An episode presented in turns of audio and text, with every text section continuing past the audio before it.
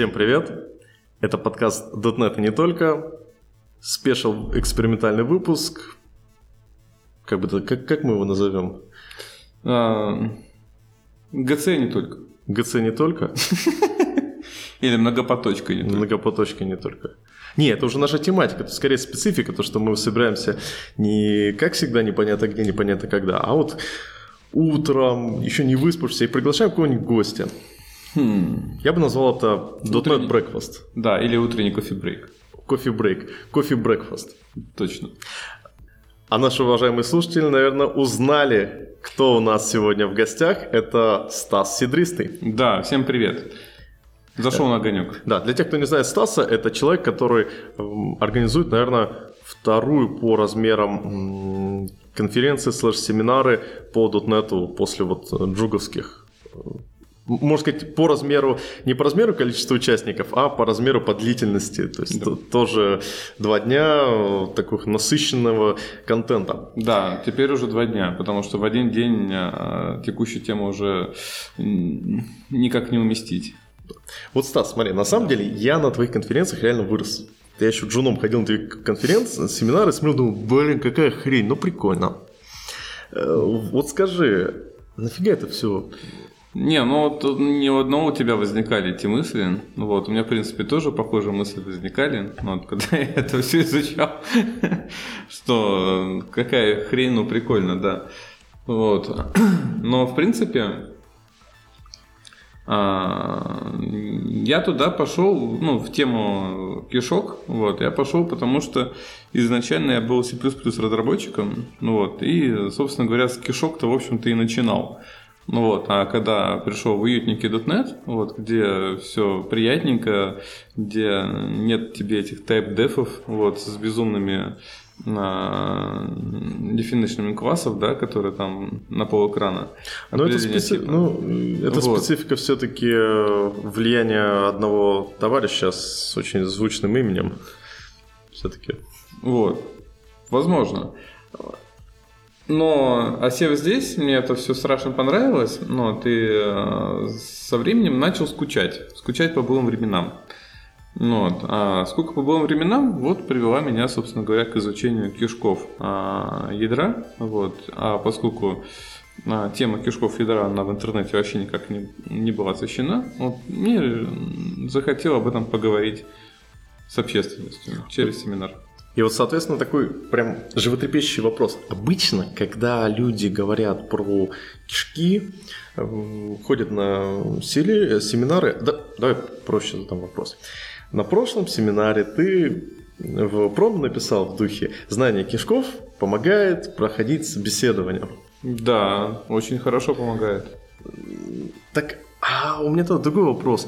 Получается, нормальный сеньор, он должен знать кишки, по твоему мнению? Ну, ну это уже есть такая фраза, она стара как программирование. Но вот если ты хочешь отлично понимать, ну, я не помню саму фразу, да, дословно, ну, вот, но, грубо говоря, если ты хочешь понимать а, прекрасно, как работает а, твой текущий слой, да, на котором ты разрабатываешь, вот, а хорошо бы знать еще слой пониже. Вот, оригинал, чтобы... оригинал, сколько помню, звучал, ты должен мыслить на один уровень абстракции ниже. Да, да, это на самом деле замечательный совет по жизни, потому что в любом деле, да, в программировании не только, вот если ты понимаешь, на чем это все основано, то начинаешь автоматически понимать а, все, на чем ты сидишь на данный момент. Ну, окей, это хорошо. А нужно ли еще глубже проваливаться? Ведь смотри, мы понимаем, что такое ил-код. Более-менее большинство людей даже знают, если что из себя он представляет. При этом на собеседовании про ил-код никто ничего не говорит. Угу. А остальные кишочки, о которых мы говорим, ну, например, у тебя был отличный доклад, помню, про диспоз, специфику, дисп, разные специфики диспоза. Э, и, насколько помню, ты ее э, материал брал вот с кишков .NET библиотеки, разбирал, смотрел, как разработчики да. .NET это используют. Но в данном-то случае э, Зачем? Ведь разработчики же все это закрывают хорошим уровнем абстракции. Достаточно понимать, что ну, оно как-то внутри работает, но не более того. Зачем вот в такую глубину погружаться? Ну, есть причины. Вот. А, Зачем я туда ушел? Потому что туда, в общем-то, практически никто не уходил. То есть... Но, а... Погоди-ка, нам не интересно, зачем ты... Нам... Вот смотри, у нас есть слушатели. Да, да. Я... я хочу просто, чтобы слушатели после прослушивания вот этого нашего релиза такие пришли и сказали, а я понимаю, зачем мне лезть в кишки. Или такой, не, нафиг, я понимаю, зачем мне это, это мне не нужно, я пойду заниматься своим любимым делом. Да, я понимаю, просто немножко сбоку зашел. Ага. Вот. А, и вот когда, там, например, тот же Конрад Кокоса, то есть э, спасибо ему огромное, просто вот кланясь ему, да, в ноги. Ну вот, а, взял и это все изучил, а после этого, грубо говоря, люди это все прочитали, ну вот, становятся понятны многие вещи. Ну вот, а, например, нас в течение многих лет, да, вот мы ходим по собеседованиям, вот, нас такие люди спрашивают, а как ГТ работает? Ну, мы такие на автомате, кто помнит, а кто не помнит, так молчим, вот, а кто помнит, так на автомате сообщаем, что, ну, ГЦ там такая вещь автоматическая, автомагическая вещь, вот, там есть граф объектов, там что-то вычищается, есть три поколения, зачем, ну, там для оптимизации каких-то, вот. И вот эту вот мантру мы повторяем, да? Вот. Но этого достаточно? Да, этого достаточно, чтобы пройти данный раздел собеседования. Вот. Но нет а, никакого понимания, а, для чего это вообще говоря введено. То есть как это может нам помочь по жизни. Вот. А Конрад Кокоса, вот он это все объяснил, и становится понятно, да, что если там возникают какие-то проблемы с перформансом, ключевое слово «если», да, если они возникают, ну, вот, то можно а, посмотреть на определенные а, статистики работы а, ГЦ и, например, что-то исправить. Вот. Но, опять же, ключевое слово «если», потому что если проблем не возникает, то, в общем-то, не надо ничего и делать на самом-то ну, деле. Ну вот да, была классная статья, мы в одном из выпусков как раз обсуждали ее про ребят, у которых э, были проблемы с перформансом, и они, вооружившись знаниями книжки Конрада Кокос, э, Кокос поймали несколько кейсов. Там была, да. я помню, кейс у них э, с попаданием временных буферов в сразу второе поколение, в первый кейс. Да, эпичная статья вообще. Я да. когда увидел, мне просто это, аж дрожь по позвоночнику прошла. Да, но справедливости ради, если посмотреть на как сказать, их решение, можно заметить, что можно было бы вообще обойтись без таких проблем. Зачем тебе на каждый реквест э, загружать в память сразу большие объемы данных, если ты можешь их кэшировать, э, переиспользовать? Ведь есть хорошие законы работы с э, перформансом и scalability. Все, что нужно, мы кэшируем. Все, что не нужно, мы э, не кэшируем переиспользуем объекты, то есть вот паттерн э, переиспользования объектов, опять же пример array полов, и все у нас будет хорошо. А зачем нам тогда знать все эти детали, если мы можем просто сказать, окей, у нас возникает э, проблема с производительностью, GC как-то работает не так. Ну давайте просто возьмем, там, не знаю, будем использовать array pool. Он решит нам однозначно эту проблему? Ну, смотри, мне тут кажется, что ответ он немного по-другому. Если мы используем array да, там куда-то, вот, где-то вернее, вот, и какие-нибудь другие средства кэширования, мы их используем исходя из какой-то практики, да?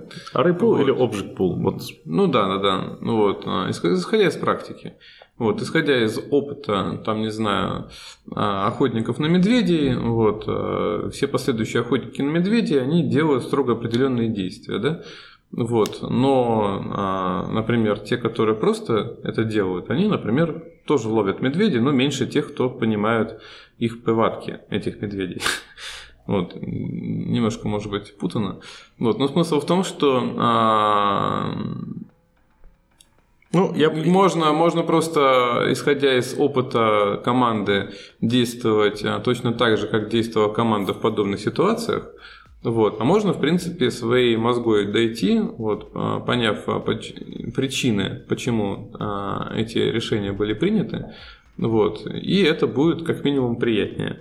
Ну, что не просто там array pool используешь, а понимаешь, почему они используются. Это во-первых. Ну, вот. Во-вторых, если, например, а, хорошо, ну, теперь мы имеем возможность, да, вот, а, хорошо понять, а, прочитав книжку Конрада Кокоса как работает ГЦ, вот, то можно, например, заранее видеть проблемы в процессе написания кода. То есть, ну, когда, например, проектируешь какой-то тип, вот, и при, при проектировании типа а, человек же понимает, сколько он там времени жизни будет да, жить, да, в каких условиях он будет создаваться, жить, умирать.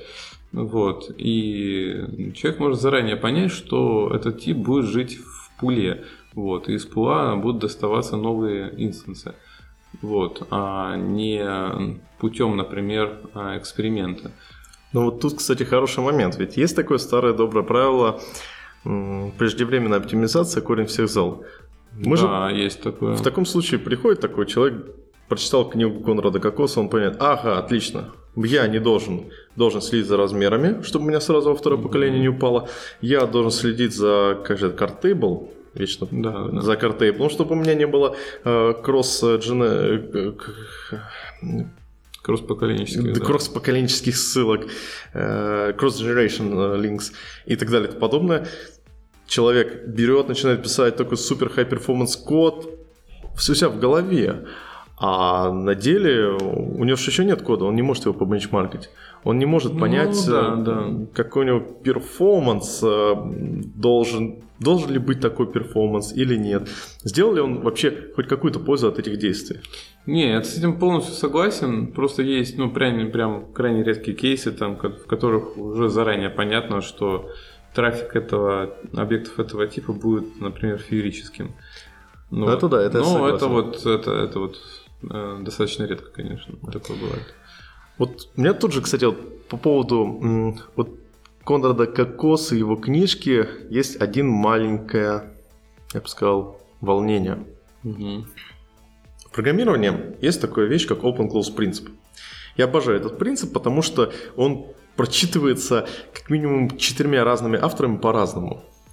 Вот э, Крейг Ларман прочитал, э, описал Open Close принцип, досконально не помню, э, но идея в следующем.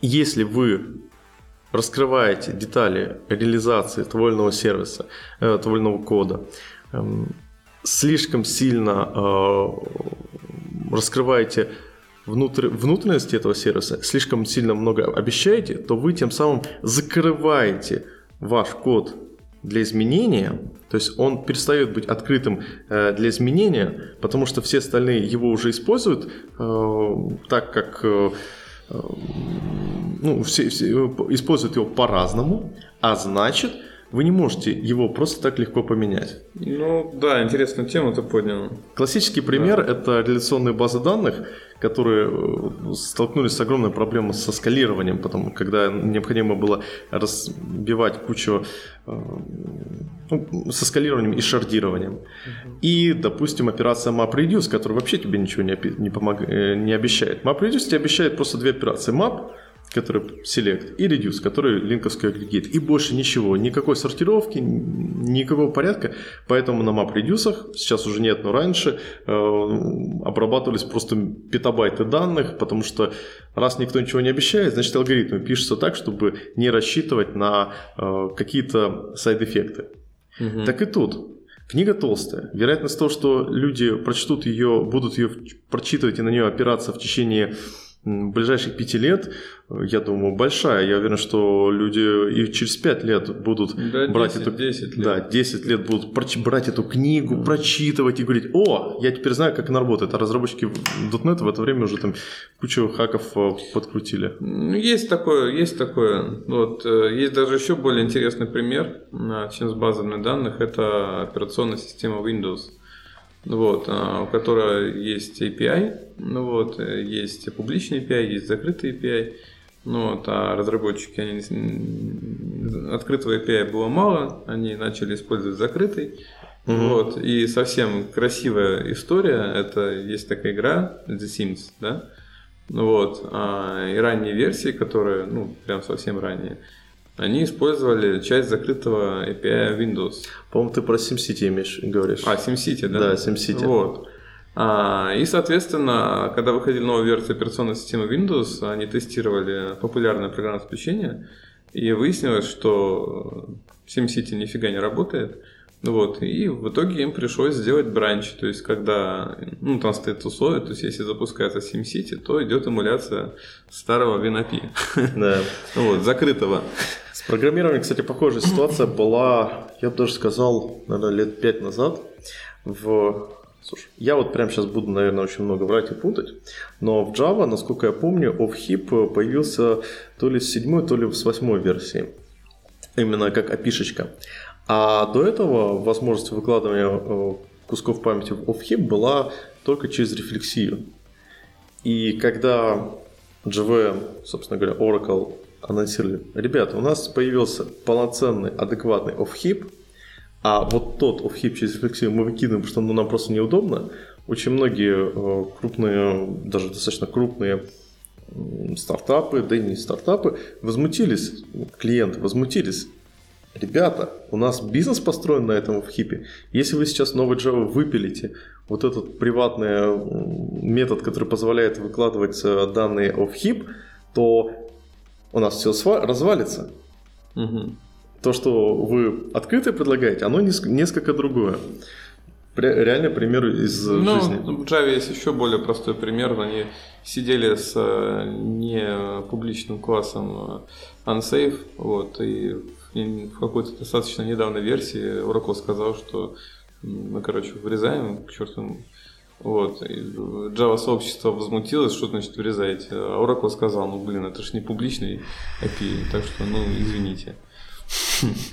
Вот. А по поводу GC, а если возвращаться к начальному вопросу, да, а, тут можно сделать, ну, примерно такие выводы. А, до книги неизвестно было вообще ничего. Были исходники, погоди, были исходники, были, были какие-то э, документы, которые сам Microsoft открывал. Microsoft говорил, ребята, вот эта информация точно не поменяется, поэтому ну, на основе этого следуйте. А вот всякие остальные, ну дайте свободу нашим разработчикам, пусть они пишут какой-то адекватный код. Не, у них был, у них был это самое, у них была документация, была еще одна книга Hood of .NET Memory Management, в которой а, GC точно так же был на верхнем уровне а, описан. Вот. И, но на этом верхнем уровне сложно сделать какие-то выводы. Ну вот, а, с одной стороны. Но с другой стороны, есть, конечно, исходники, но исходники там, я прошу прощения, там очень много тысяч строк очень жесткого C. Вот. С макросами, с, с ну просто там страшно читать. Так Поэтому исходники, я бы не сказал, что они хоть немножко помогут. Вот. А книга, да, она проливает свет, да, она, может быть, где-то будет расходиться с реальной жизнью лет через пять, не сейчас. Сейчас, а, ну, смысл менять ГЦ. Ну вот, но я не думаю, что он так глобально поменяется. Но, опять же, Представим себе ситуацию. Проходит 5 лет, и вот эти крутые ребята, которые оптимизируют свой high performance за счет тюнинга GC, за счет э, именно подтюнивания э, размера буферов, чтобы буферы не проваливались во второе поколение. Да-да-да, все у него хорошо было. Они обновляются новый Netcore там 3.0, 4.0, не... а, в смысле там же будет не Netcore, будет .NET 5, 5 обновляет версию рантайма, у них жуткие просадки по производительности, потому что разработчики .NET что сделали? Они для того, чтобы удовлетворить э, требования остальных 99% разработчиков, э, со своей стороны что-то подтюнили и стало работать немного быстрее. А вот у этих их тюнинг перестал работать. Ну и правильно. Что а. ориентироваться на этот процент? Ну, это просто один большой блокпост выложить и всячески его везде разрекламировать, э, пуск тащить э, этих самых э, спикеров на все конференции, где говорить, что мы сделали такое классное вообще улучшение производительности, вот, вот оно такое, вот, чтобы вот этот вот маленький процент, да, он посмотрел эти доклады и понял, что надо делать нового. Вот, потому что мы же не будем, например, вот, как сказать, то есть если вышла, например, книжка по Java, да, по какой-то там, по второй там, да, по старой. Это ж не значит, что не надо было ее выпускать, потому что потом выйдет еще по третьей, по четвертой, по шестой.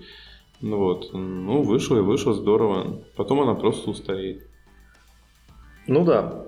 А, просто получается мораль э, этой басни такова, что э, когда мы делаем такие перформанс-тюнинги, когда мы используем такие, я бы сказал, крутые знания для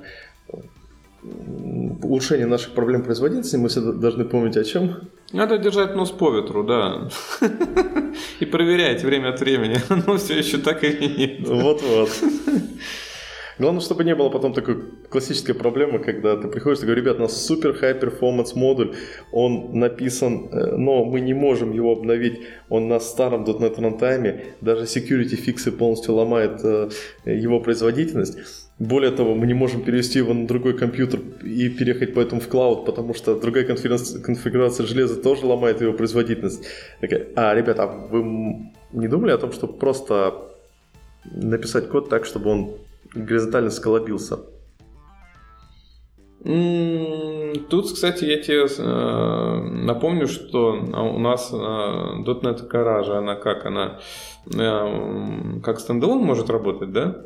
Поэтому, например, а, то, что некие, некое окружение а, у нашего приложения другое, можно уже, в принципе, а, забыть. Тут вопрос архитектуры процессора, ну, он как бы слишком тонок, вот, ГЦ от него вряд ли будет зависеть.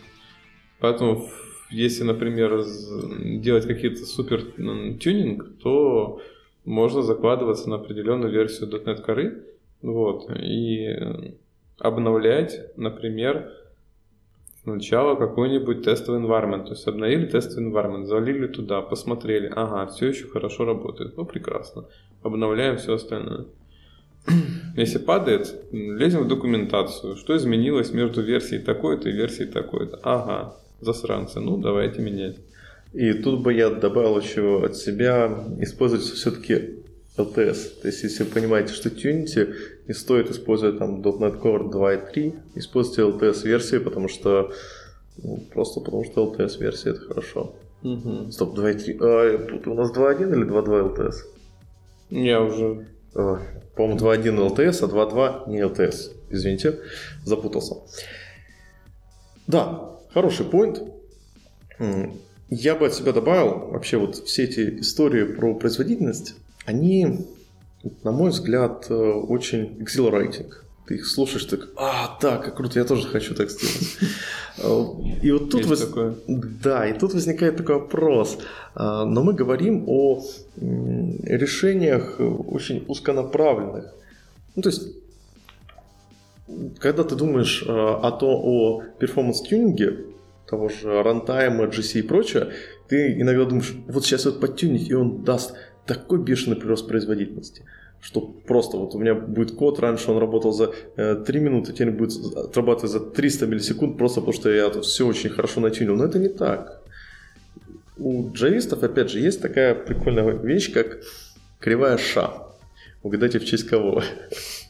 Э, был доклад, на самом деле довольно такой попсовый, интересненький, то есть он попсовенький, но интересный, где Шепелев э, э, показывал график, Э, разделены на зоны. Зеленая, желтая, красная.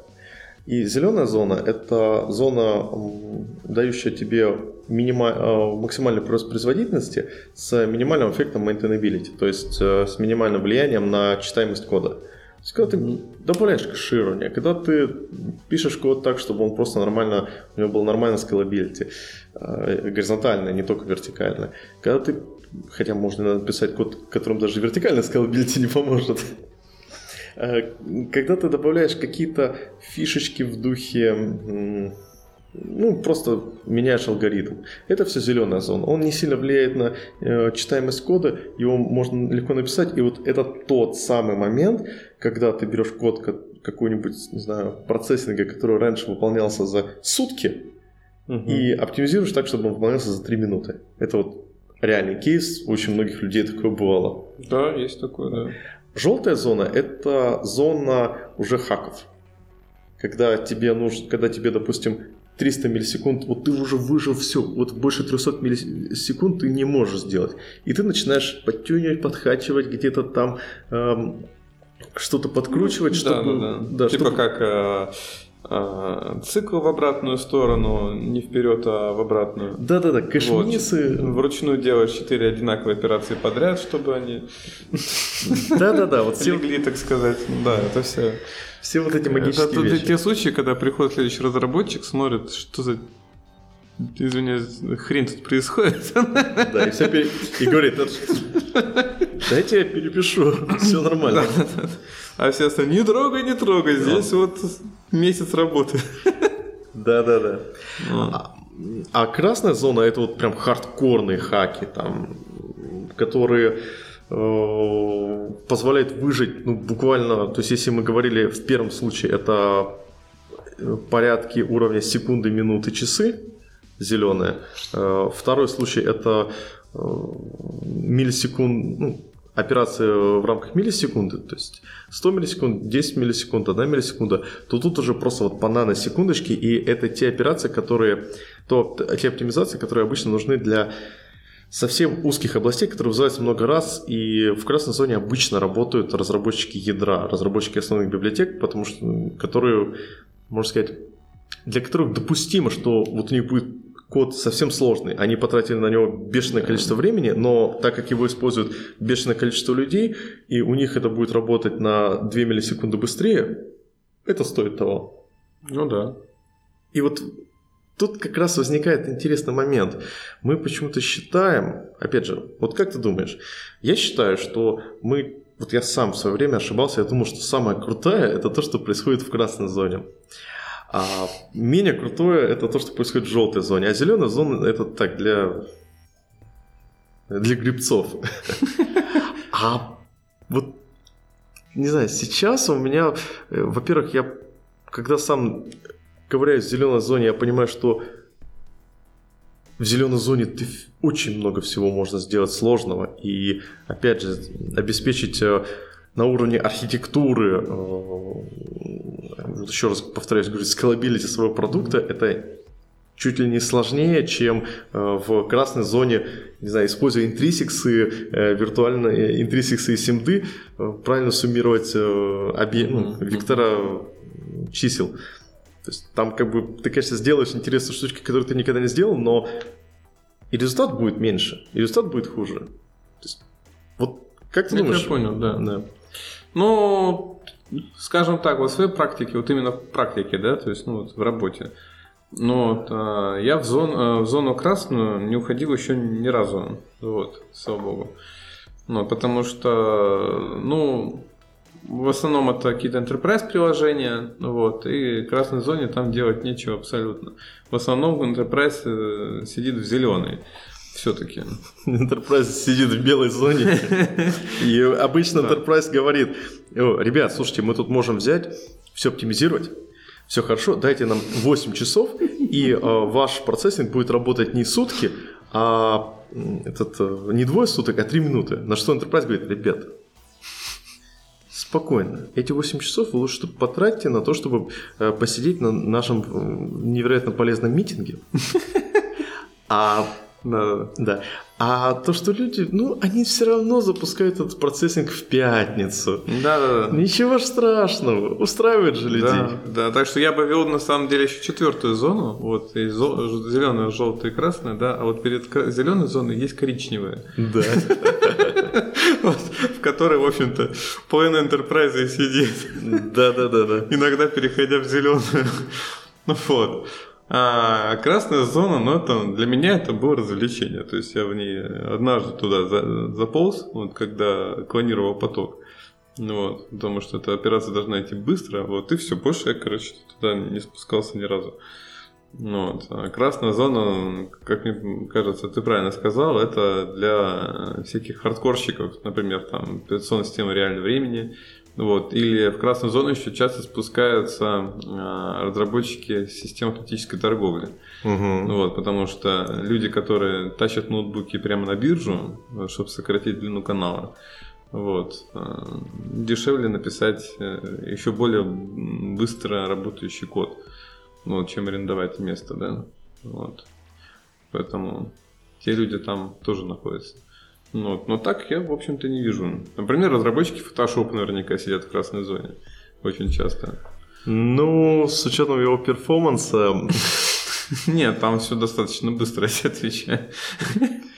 Да. Вот, как человек, э, который работает в Paint.net, вот, за неимением лицензии, в фотошопе все очень быстро работает. Ну, кстати, я тоже использую Paint.net за неимением, э, скажем так, мне не хватает лицензии фотошопа и не хватает э, прямоты рук, чтобы научиться использовать GIMP. Да, GIMP, да. Это сложновато. Там не то, что прямота, там они должны быть немножко другие, мне кажется. Да, это, э, этот, у тебя руки должны быть параллельны, но в временном пространстве. Да-да-да. Окей, ну, слушай, про кишечки поговорили, про интернет поговорили, это все прошлое, это уже все, значит, все, что прошло. Да, это прошедшее, да. да. У тебя будет следующий селениум про многопоточку. Да, есть такое. Зачем? Ну, а, идея простая. Вот, когда пришла а, идея сделать Селариум 5 по ГЦ, да, вот, я рассуждал так. Это тема, которая интересна всем, вот, но которая неизвестна никому, ровно потому, что мало литературы. Вот. А с многопоточкой все вроде как в качестве информации дело обстоит совершенно иным образом, да, информация просто тьма. Вот. Но я провел черт на сколько собеседований, вот реально очень много, я не помню сколько, больше 150, ну много, короче. Ну вот, и за все время только два человека ответили на вопросы по примитивной синхронизации. А что, что ты такое спрашивал? Давай, а вот, я... давай, давай проверь меня. Я как раз не готовился специально. Давай. А я такого ничего не спрашивал. Я спрашивал, ну ладно, вот самый простой вариант это с локом, да, когда туда целое число пропихиваешь. Вот. В основном говорят, что оно не компилируется такое. В смысле, когда ты в лог кидаешь э, какой-нибудь... Ну, integer, да. Ага, там, ну, int box, и... Ну, кто тебе мешает boxing и... Ну, и, это и... ты говоришь boxing. Вот. В основном говорят, что компилироваться, например, не будет. Вот, а Если бы я дизайнил язык программирования, я бы запретил компилироваться, но ну. с точки зрения... На самом деле, кстати, надо прикинуть, потому что если э, его...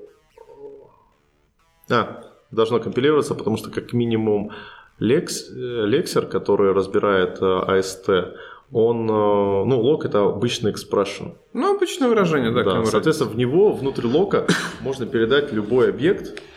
Единственное, там можно зарестриктить, э, э, поставить restriction, нельзя передавать туда константы какие-то. То есть, угу. опять же, строку. Ну да, да, да. С другой стороны, а кстати, а по-моему, это шикарный способ, шикарный способ, способ лока. Я только По что... строке, да, ты просто называешь как-то блокировку. Да. А строка интренированная. Все идеально. Как бы у тебя, у тебя э, более того, ты таким образом можешь э, сделать хорошую э, распределенную блокировку, не передавая инстанс объекта, просто строк с определенным именем, и ты четко понимаешь, что в двух разных местах разный код, Э, будет э, ну, нормально заблокирован. Черт возьми, мы только что придумали гениальный хак, который позволит многим людям решить проблемы и э, добавить проблемы, массу проблем в будущем. Да, да, да, да, это просто прекрасно. Программистов, наверное, будут спешить на деревьях назидание следующим поколением. Вот да. Вот. А, ну, это самое простейшее. Вот. А потом дальше начинаешь спрашивать, там, семафор, да? Семафор слим, чем отличается? Но да. это, это Рихтера было. Один сразу в ядро идет, да, второй идет э, не сразу. Вот. А, там дальше а, ивенты, да, то есть а, ручной, автоматический, да, каунтдаун. Ну вот, туда вот, же. Вот тут, кстати, про ивенты я хочу дать отсылку нашим слушателям на черт возьми, документация Microsoft, потому что в документации Microsoft про Auto Reset Event и э, Manual Reset Event прям шикарно сказано, э, классная аллюзия на то, что ивенты – это как скачки. То есть, вот представьте, у вас скачки на лошадях, угу. стоит заборчик, и вот все готовы, все готовы, все такие, а, да-да-да, сейчас, сейчас, пойдем, пойдем, пойдем, пойдем, пойдем. И только, типа, э, судья машет флажком, и заборчик открывается, и все лошади побежали. Да, либо одна. Да, вот как бы, а, а да, а вот и Resident Evil. И вот это прекрасный пример э, описания, как оно работает, сразу позволяет голову включить, а то дает какой-то ивент, Resident Event, сет, э, релиз, да пошло на все. Да, и на самом деле, вот, ну, там по коллекциям вообще сложно спрашивать по Concurrent Dictionary, там туда-сюда. А что ты спрашиваешь? То, что... Да просто, как бы, что это такое? Ну, вот, Concurrent Dictionary, Concurrent Q, ну, туда просто редко смотрят. Проще взять Dictionary и закрыть локом. А почему? Кстати, почему? Concurrent Dictionary, у него же даже достаточно простой алгоритм. Ты, у, тебя, у тебя и так локи идут на range бакетов, и все. Не, на самом деле а, причина проста. То есть ты такой спрашиваешь, все, вот, а человек не отвечает, вот, и у него в глазах печаль, и у тебя в глазах печаль. А почему в глазах печаль? Потому что ты сам это редко используешь. Да, да, да. А, то есть, погоди, то есть ты хочешь сказать, что ты людей собеседовал Просто чтобы поиздеваться. Нет, я такого не говорил. Я ну, а, не... за, а зачем ты бедных собеседовал, задал им вопросы про... Меня, меня заставляет. Задал простой вопрос. Лог. Что такое лог? Не, я его, на самом деле, если человек мне что-то не отвечает, это вовсе не значит, что он там, все, до свидания. Ну вот, э, я смотрю прежде всего на интерес к платформе. Вот. А то, что люди не знают многопоточку, я, в принципе, понимаю даже почему. Потому что ее мало. То есть у нас ее отобрали. И это хорошо. У нас ее отобрали, потому что, вот, например, мы работаем с базой данных, да? Вот мы разве вручную пытаемся потоки запускать для того, чтобы с ней работать? А, скажу. Давай так. Мы не запускаем потоки. Но если ты используешь SQLite... Ну ладно, SQLite, SQLite, я имею в виду, ну, большие enterprise решения, где сидят все. Мы вручную ничем не занимаемся. Вот. Если нам нужно сообщение передать, мы там используем какой-нибудь Rabbit. Там, если там надо там данные сохранить в базу, мы, понятное дело, пользуемся коннекторами, да. Ну вот, и там все за нас происходит, там умные люди посидели, все сделали, вот, а мы просто вроде как пользуемся. Вот. И мы настолько привыкли этим пользоваться, что не всегда даже а, думаем вставить там, например, sync await. Вот. Ну, то есть у нас настолько много отобрали этого многопоточного хлеба, вот, что мы забываем им пользоваться в простейших вещах, вот, в простейших ситуациях. Ну, вот. а какие, давай так, а какие быть простейшие ситуации в жизни ты можешь э, представить? Вот смотри, современный Netcore стек. Да. Вот давай подумаем, в каких вообще случаях нам понадобится именно использовать вот прям вот эту пасконную многопоточность со всеми этими семафорчиками, э, с блокировочками и прочими. Ну, многопоточка на в каких случаях чаще всего, на мой взгляд, используется? Первый случай это когда мы кого-то ждем, да, у нас возникает какая-то блокировка. То есть, ну, например, мы пишем на диск, угу. вот, или там работаем с той же базой данных. Мы ждем, натурально ждем. То есть, когда же она там, извините, все эти операции спарсит наш SQL-запрос, а, переведет его в бинарный вид, отправит его куда-то, получит ответ, вот, да, по сети. Ну, вот, спарсит его, отдаст нам. То есть это ж, ну, дофига работы можем чем-то заняться в это время, а поток стоит и ждет, пока это все произойдет. Ну, справедливости ради, это было плохо, когда мы жили в десктопной среде, когда у нас UI поток локировался.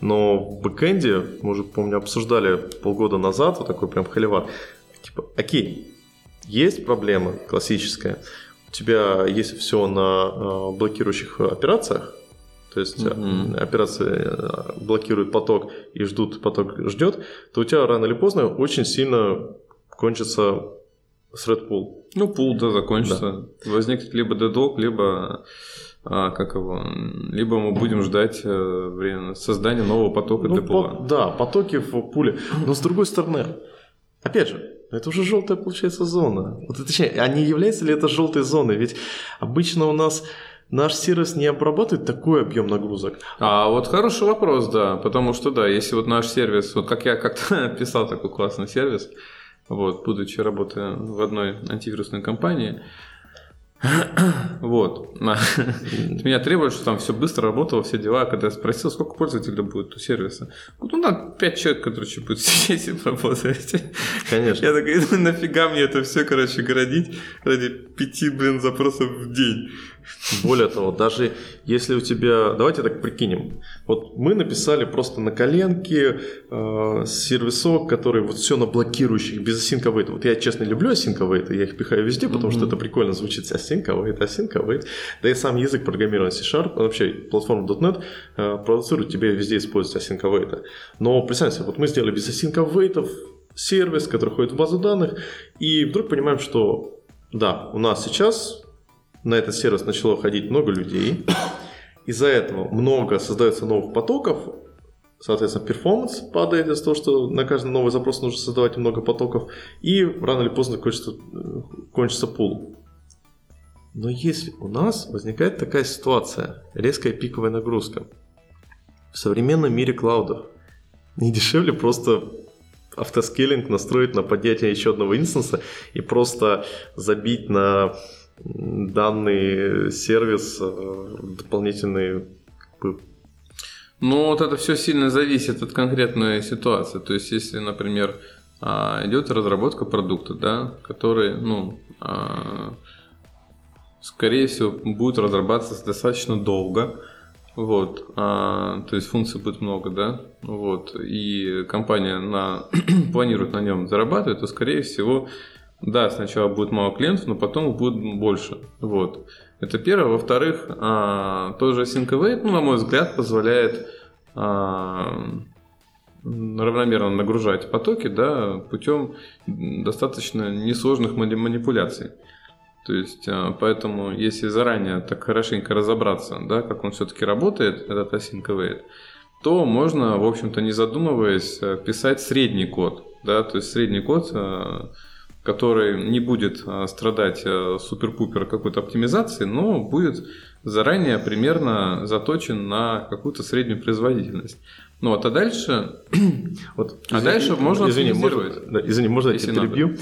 Ты очень классную фразу сказал про средний код. Вот это прям волшебно, потому что вот сейчас, ну, я говорю, такой, типа, скалабилити, ребята, автоскейлинг, все такое, но ну, реально по факту это не, обычно не нужно.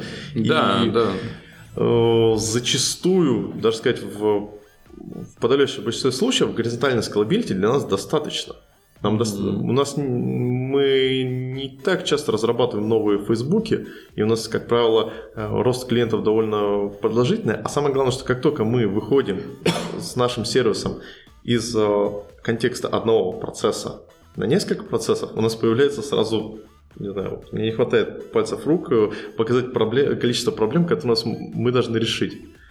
То есть те проблемы, которые мы обычно решали, решали бы легко в рамках одного процесса, в рамках э, распределенной системы решаются гораздо сложнее. Угу. Поэтому вот действительно вот эта идея среднего, среднего продукта, среднего процесса, э, среднего сервиса, она прям восхитительна. Если вы понимаете, что у вас не будет какого-то супер большой нагрузки, и у вас не э, high-load, э, не требуется супердинамическая scalability, действительно, почему бы не поэкономить потоки, почему бы не использовать везде async э, Ну да, это как бы цена не очень высока. Вас же не просят там, а, не знаю, какие-то сверхоптимизации делать там, да, вот на циклах там каких-то там. Угу. Ну вот просто вместо синхронного вызова ставите асинхронный. Вам, в общем-то, разработчики C-Sharp для этого все сделали. Ну это вот ты говоришь про асинхронное программирование, да, ну тут Окей, а как же, а как же насчет вот многопоточку? Все вот эти э, семафоры, мьютексы, среды и прочее. Ведь обычно же по, про таски спрашивают на собеседованиях, ну, довольно простые вещи в духе, там, чем отличается таска от среда? Отличный вопрос, обожаю его. Нет, ты до сих пор, вот знаешь, как ты смеешься, э, я смеюсь. Не, я, да, я просто вспомнил еще, когда на заре программирования я спрашивали, чем поток отличается от процесса. И у меня тоже. И я в универе неправильно ответил на этот вопрос и получил тройбан. Но я был очень глупый мальчик, поэтому это отдельная история. Э, на самом деле хороший вопрос, потому что очень многие люди не очень понимают, чем отличается таска от э, потока, особенно когда... Ну, как создать новую таску? Ну, таск ран. Создастся же новая таска? Создастся. Ну, да. Да. Тут... А вот Окей, а если говорить про потоки, ведь классический вопрос на собеседовании, там, чем отличается Mutex от семафора? Семафор это авторизат ивента, э, как работает лог. А зачем нам это все нужно? Вот, вот, ну зачем? Вот когда последний раз нужно было писать такой код, а я давай еще перефразирую немного, э, Почему бы в таком случае не вместо того, чтобы писать код на блокировках, особенно сложных блокировках, угу. не на просто вот воткнули лог в критическую сеть, секцию и понимаем, что она работает, железобетонная, все хорошо, идем дальше, а там, не знаю, сложные схемы с э, ивентами.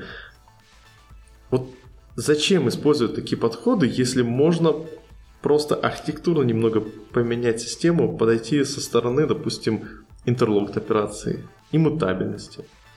Ну, это тоже все. Это, это уже, мне кажется, а, вопрос, э, надо ли входить в желтую зону, зеленую. Я не просто, я как раз да, говорю про, ну, про зеленую зону. Зеленая зона, когда ты сам продукт разрабатываешь так, чтобы он работал отлично. Мой любимый пример это Рослин. Там нет ни одной блокировки и всего несколько операций на Etherlocked. Да, потому что это уже желтая зона, это не зеленая зона. То есть а. это люди заранее зашли в желтую, вот, чтобы все заработало хорошо. А, Потому что хочешь... у них соответствующие задачи были при проектировании э, ну, этого, это, этого куска, да. То есть Розлин это часть, которая должна очень быстро работать, иначе все будут говорить, что Visual Studio это медленная улитка, да? Ну, справедливости, справедливости ради, Рослин не очень быстро работает. Вот. Э, да, потом тем не менее, он не очень быстро работает. Там да? другая фишка. Roslyn, он на иммутабельных объектах. Был классный доклад от ребят JetBrains, они сравнивали как у них написан синтаксический анализатор. Угу. У них там такое дерево, все такое. Э, ну, я не буду сейчас пере, пере, э, повторяться. И как Roslyn. Roslyn написан на идее иммутабельности. У вас все иммутабельные объекты, и когда он может что-то заапдейтить, вы просто создаете новый инстанс объекта, используя либо иммутабельные коллекции, ну, соответственно, mm-hmm. создаете новый инстанс объекта, и в дополнение к этому если нужна коллекция, используйте иммутабельные коллекции, которые быстрее, чем просто набор коллекций, но тоже достаточно мед... но медленнее, чем... Точнее, которые быстрее, чем копирование большой коллекции, но медленнее, да, чем да. обычная коллекция. Другой вопрос в том, что, ну, извините, пожалуйста, у нас иммутабельная коллекция.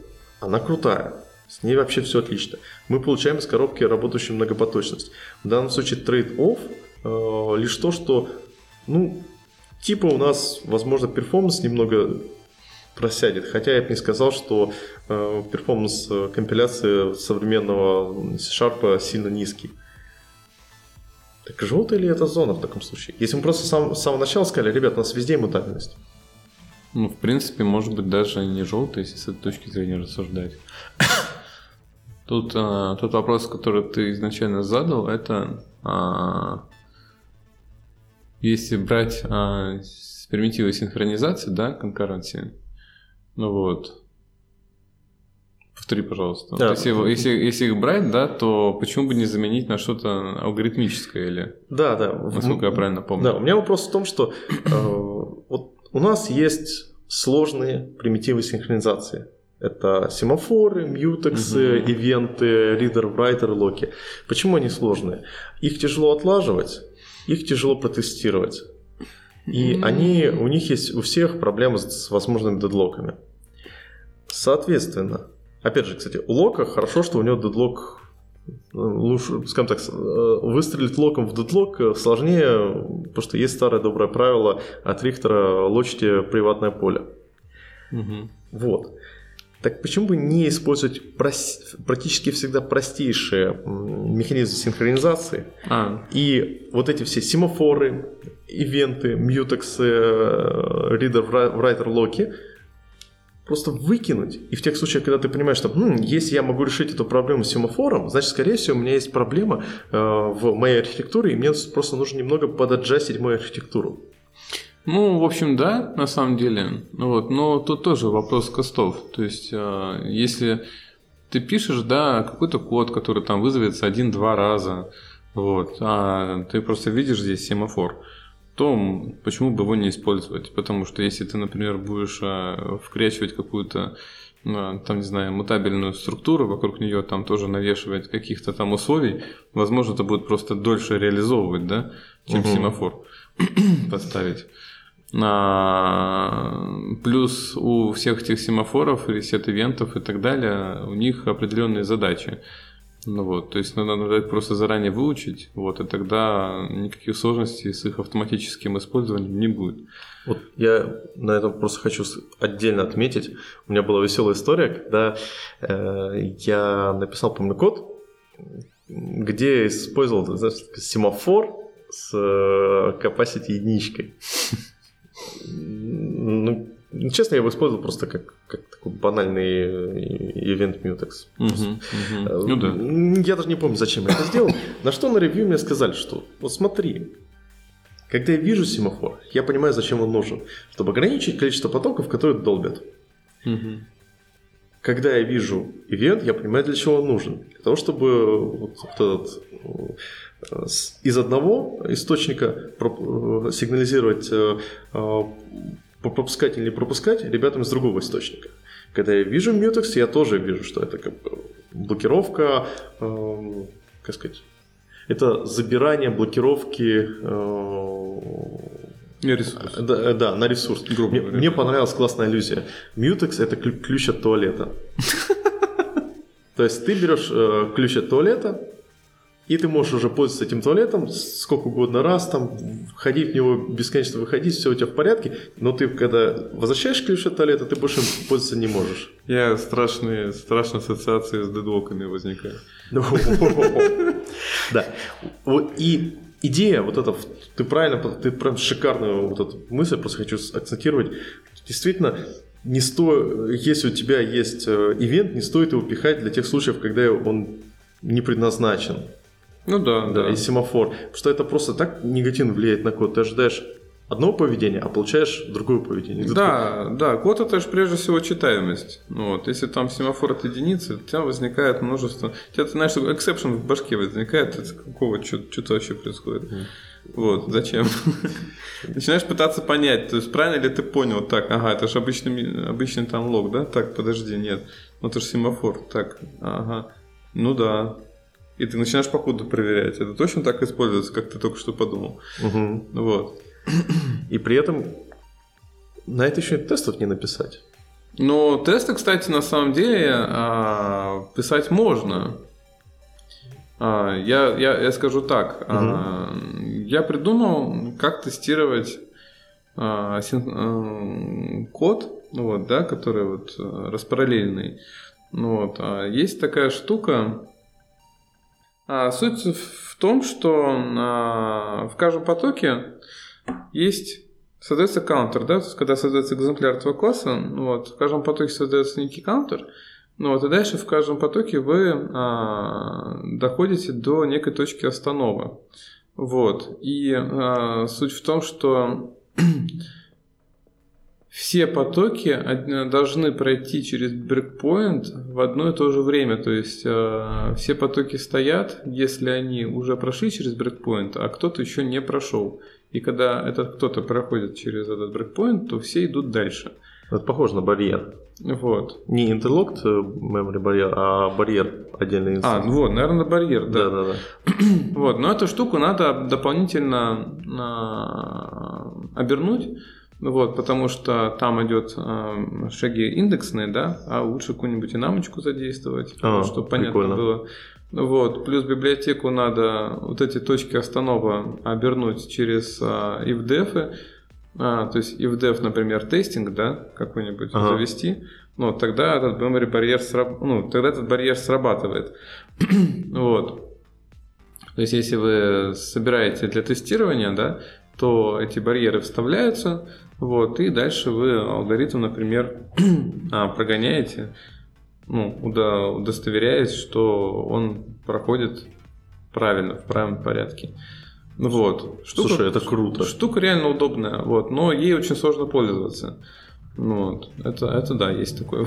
Ну да, он засоряет код, но когда у тебя мульти... Скажем так, мне кажется, когда у тебя сложный многопоточный код, он и так же засорен довольно сильно. Да, да. Вот. А, этим я пользуюсь, но редко, скажем так. Редко, но метко. Вот. А вот чем еще редко пользуются, это, я считаю, интерлокт операциями. Да, интерлокт редковато, да. да вот у меня большая фрустрация на, про интерлокт Compare Exchange, потому что там последний и предпоследний элемент перепутаны местами. И когда ты смотришь алгоритмы про uh, Compare and Swap, тебе нужно просто в голове держать... О, да, это да, есть такое. Ну, да, про... на него смотришь, так, так, это, короче, да, наоборот. Галдштейн еще даже в своей книжке говорил, что, типа, ребят, когда пишете, используйте комп... compare and swap, создавайте просто метод compare and swap, который просто вызывает interlock compare exchange с замененным последним предпоследним параметром, потому что... О боже. Ну, просто потому что ты берешь алгоритм, классический алгоритм, например, log-free-queue, хорошая штука, отличный, отличный алгоритм. Только есть, ну, нужно в голове держать, что у него последний, предпоследний работает по-другому. Слушай, ну давай, может, тогда еще напоследок, давай подумаем. Минимальный набор знаний для senior девелопера, чтобы его взяли в любую компанию, и в которой будут задавать вопросы по многопоточности. Не контору, которая это занимается там прям супер хардкорными э, вещами, каким-нибудь там э, супер хардкорным многопоточкой, а вот просто just for regular developer. Ну вот я тебе скажу, ну я, я не знаю, я, наверное, глаза открою, вот, а, ну не тебе, а многим, вот, и создаю тем самым сам себе конкуренцию, вот, но суть-то в чем? Суть в том, что э, практически все собесы, на которых я был, вот, а я был, поверьте, на сотни собеседований, потому что за свою... Это что, и, и, и, и тебе не, не, не, не, не брали? Не брали на работу, Не-не-не, я просто менял работу уже 12 раз. Ну вот. А... Хрена себе ты токсичный чел. Согласен. Вот. И нигде, знаете ли, не спрашивают а, больше, чем по Рихтеру. И это прекрасно. Вот, то есть вопрос-то в чем? Вопрос в том, что куда бы вы ни шли, на младшего разработчика, на медла или на старшего разработчика, вас все равно будут спрашивать по Рихтеру. Не больше. Почему? А потому что кроме Рихтера и других библиодотнетчиков нет. То есть нам, нам а, есть же, сейчас недавно вышла книжка «Многопоточность .NET». Ну, то значит, недавно, недавно.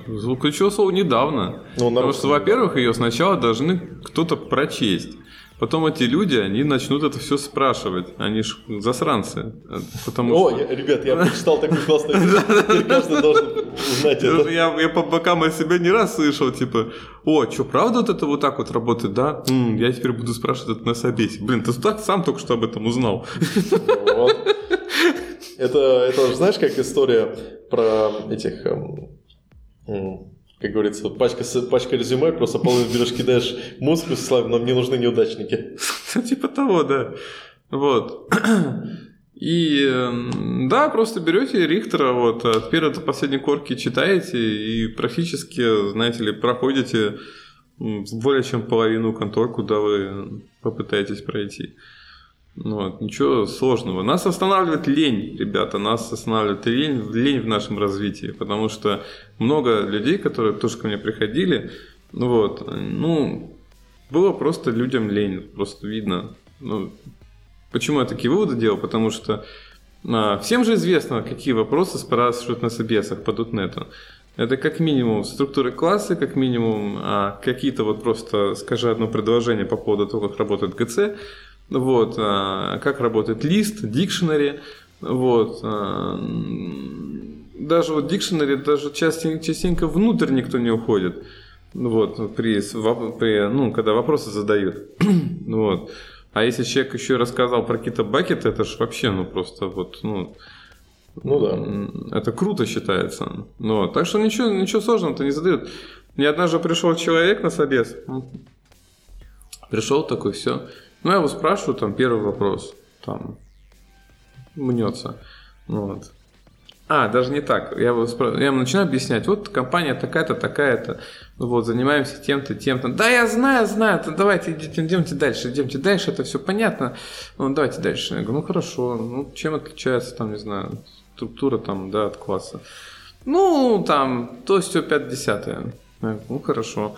Ну вот, а что вот, а, вот это вот? Слушайте, давайте вот какие-нибудь вопросы посложнее, это все такая фигня. И, знаете, я вот 10 э, проектов в своей жизни написал, но вот я уже пишу код по наитию. Мы вот над этим по наитию потом долго ржали. Вот, и пишу код по наитию там, и... А в итоге что? В итоге что? Я вас спрашиваю, лист внутри как устроен? Односвязанный список. Мы такие луп-луп глазами. В смысле односвязанный список? Слушай, ну с другой стороны, ты перепутал. Ну, Вся, всякое бывает. Ну, перепутал. Он пишет по наитию. Код, используя лист, это же самое часто используемое. Ну, давай, давай так. Наравне с дикшенери. В данном случае, как я понимаю, человека не взяли не потому, что он, эм, как говорится, с листом ошибся, а потому что он просто был, э, показал себя достаточно не очень адекватным и не очень подходящим. Не, ну, куда-то, ну говорит и говорит. Тут, тут, а вот то, что вот он не знает простейшего, вот это уже важно. Потому что когда человек пишет код по наитию, вот, и а, использует лист, зная то, что а, доступ по индексу а, сложность n, да, вот. Это не то, что зеленая зона, это как раз коричневая зона. Ну, это, это я соглашусь. Окей. То есть, в принципе, людям достаточно пойти, почитать Рихтера и не идти на твой новый Селериум. А, ну, это, ну, это какой, а? Вот, а, чтобы пройти, в принципе, достаточно, да, но придется уже еще работать. Вот, и культура собеседования, она же, ну, многие же говорят как, трудно найти специалиста просто по собесу, да, потому что, во-первых, много отсеиваются реально талантливых ребят, а во-вторых, много принимается на работу поистине ленивых и безграмотных. Вот. И дело это вовсе не в том, что люди какие-то, ну, ну, не очень умные. Все люди умные, абсолютно. Может, где-то ленивые, да? Вопрос а, в том, чтобы, например, сходить на тот же Stellarium 6, да, Concurrency and Parallelism, а, заключается в том, что а, там, например, будет рассказано, а, начиная от слоя пониже. То есть а, там будет один коротенький доклад про процессорный слой, один доклад про операционную систему, на чем все зиждется, да, э, в нашем дотнете. Угу. Вот. И дальше вот по слоям. Следующий слой это библиотека базовых типов плюс CLR. Следующий слой там это э, log-free алгоритмы. Вот. И последний слой практически это, соответственно, наш любимый TPL, PLNQ, вот, и, и же с ними. Ну вот. А, и, соответственно, Вместо того, чтобы читать э, книжку там в течение месяца, да, можно за два дня все примерно себе в голове по местам разложить. А вот ты будешь говорить про какие-нибудь э, библиотеки, посвященные многопоточке и не входящие в стандартную поставку .NET? Я, пожалуй, лишь упомяну, потому что многопоточка, она очень широка. Вот, она угу. прям огромная. То есть изначально, например, семинар был э, запланирован всего один день проводиться. Ну, не всего, а как обычно, да. Вот. Я попытался расставить доклады, и я понял, что я буду настолько бежать по вершинам, вот, что не смогу объяснить. То есть я просто буду, ну вот есть вот это, вот есть вот это, вот это, вот это так вот используется. Ну вот идем дальше. Вот. А вот именно объяснить, чтобы понятно стало, это уже два дня. Угу. Вот, соответственно, чтобы не потерять в качестве, да, вот и брать какие-то сторонние библиотеки, да, то это уже третий день. Ну вот, а, это уже совсем много рассказывать. Ну вот, а, у меня философия другая. Если я расскажу, например, про а, низкий уровень, да, чуть-чуть. Вот, дальше расскажу про CLR BCL, наш а, основной уровень, а, и про а, практику, которая тоже относится к фреймворку, то, в принципе, человек может автоматически понять, как все должно работать и дальше. Ну, вот, как работает там библиотека от Visual Studio, ну, get-пакет там есть один. Я не помню, как он точно называется. Microsoft Visual Studio Threading, что ли, mm-hmm. что-то типа того. А, то есть просто станет понятно. То есть если я расскажу, например, как работают лог-фри алгоритмы, то есть, да, для чего они, Слушай, но... как они работают и как просто написать с нуля любой, то библиотека от Microsoft, вот эта вот Visual, от Visual Studio, она станет автоматически понятная вся. Ну, кстати, про log-free алгоритм. Опять же, вот, банальный вопрос. Есть concurrent queue. Concurrent queue есть классический log-free алгоритм с двумя э, этими да. SAS. Есть э, модифицированный log-free алгоритм, идея в котором в том, что у тебя не гарантируется фило, фило, я вечно путаю FIFA, фило, FIFA, да, first in, first out. Э, тебе не гарантируется прям прямой FIFA, но хоть какой-то FIFA гарантируется э, с разделением на специальные бакеты, и в данном случае у нас, у нас всего лишь один SAS, component swap. Mm-hmm. Но это все, знаешь, такая ну, я бы сказал, что это требует прям целого дня разбор разных лог-фри алгоритмов для разных типов данных с учетом каких-то крутых специфичных э, вещей. Ну, опять же, даже вот то, что я писал. Uh-huh, uh-huh. Concurrent Queue, как минимум два э, хороших лог-фри алгоритма, хотя их на самом деле безумное множество. И, как правило, ты, когда выбираешь алгоритм, ты понимаешь, чем ты можешь... Ну, какой трейдов ты выбираешь. Да, да. есть, мне кажется, это, это просто какая-то... Ну, начнем с того, что за этой информацией скорее нужно идти в универы, потому что там это все разбирается такими очкастыми... Ну, сейчас, это, сейчас, сейчас, к счастью, информации много, даже на русском языке. Ну, вот, там, например, на Хабре есть целая серия постов, то есть там, там чувак один, э, мужчина, вот, а, зарегистрировался, вот, и у него все посты вот именно про лог-фри, вот он от А до Я. О, к использованию этих алгоритмов надо подходить а, следующим образом, а, на мой взгляд, опять же. Вот.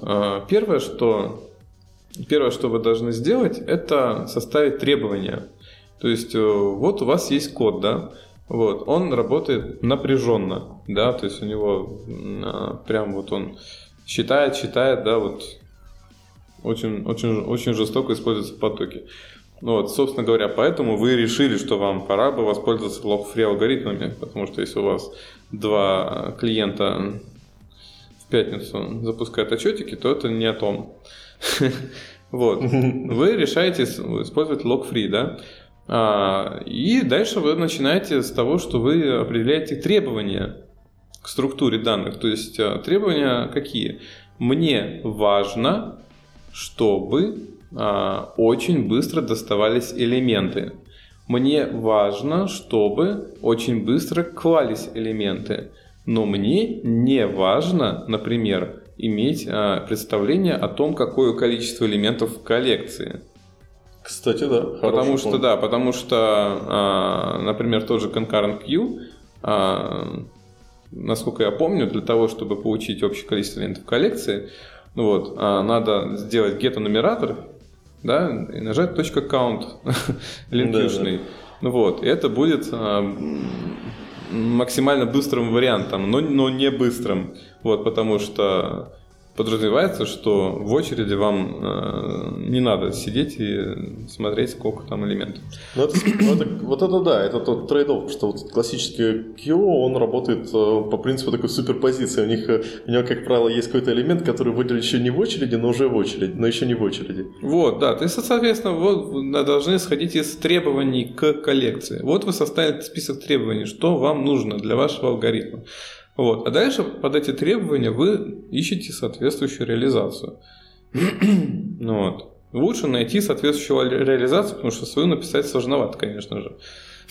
Ну да. Потому что ее еще отлаживать надо. Слушай, спасибо. На самом деле, я думаю, можно, можно закругляться. Мы тут хотели... Э, дело в том, что нам на недавнем АТГМе дали фидбэк из разряда, ребята, вы что-то слишком долго, много болтаете. Надо так по, лучше по 20 минут, а тут мы разбалтываемся вечно на почти что полтора часа. Сейчас мы покороче получилось, это хорошо. Да, согласен. Да. Трудно а, выдержать длинную речь. Я вот просто хотел бы задать такой небольшой вопрос. А, ты не изучал вопрос а, вот, применимости этого в геймдеве в Unity, потому что вот как раз пример, где нужен как раз high performance. Я не изучал, но я прям вот, знаете, подкорка чувствую, что это как раз то место, где э, lock-free алгоритмы должны использоваться по полной программе. Отлично. Да. Я просто к тому, что, э, как ты думаешь, если вот кто-то из наших слушателей, на самом деле там сидит просто такой крутой юнитист, пилит код и такой сидит, такой, я же это все использую. Если вот он придет тебе на CLRium э, и дополнит еще э, своим докладом, ты вот пустишь человека? Ну, последним слотом да, то есть последним, потому что там уже идет практика. Да, в принципе, в принципе, вот да. ты жадный. Послед, послед, последний слот, знаешь, человек такой... Не, не потому, что он последний, а потому что все идет от а, азов к практике. А на мой взгляд, Unity это вот прям вот практика самая, что ни на есть. Это как бы подведение итогов. Угу. Вот. Окей, спасибо. Да, спасибо тебе. Было весело. Спасибо вам, дорогие слушатели. Да. Желаю удачи. И а, не забирайте и... туалет на ключ. Да, не забирайте туалет на ключ. Всем пока. Пока.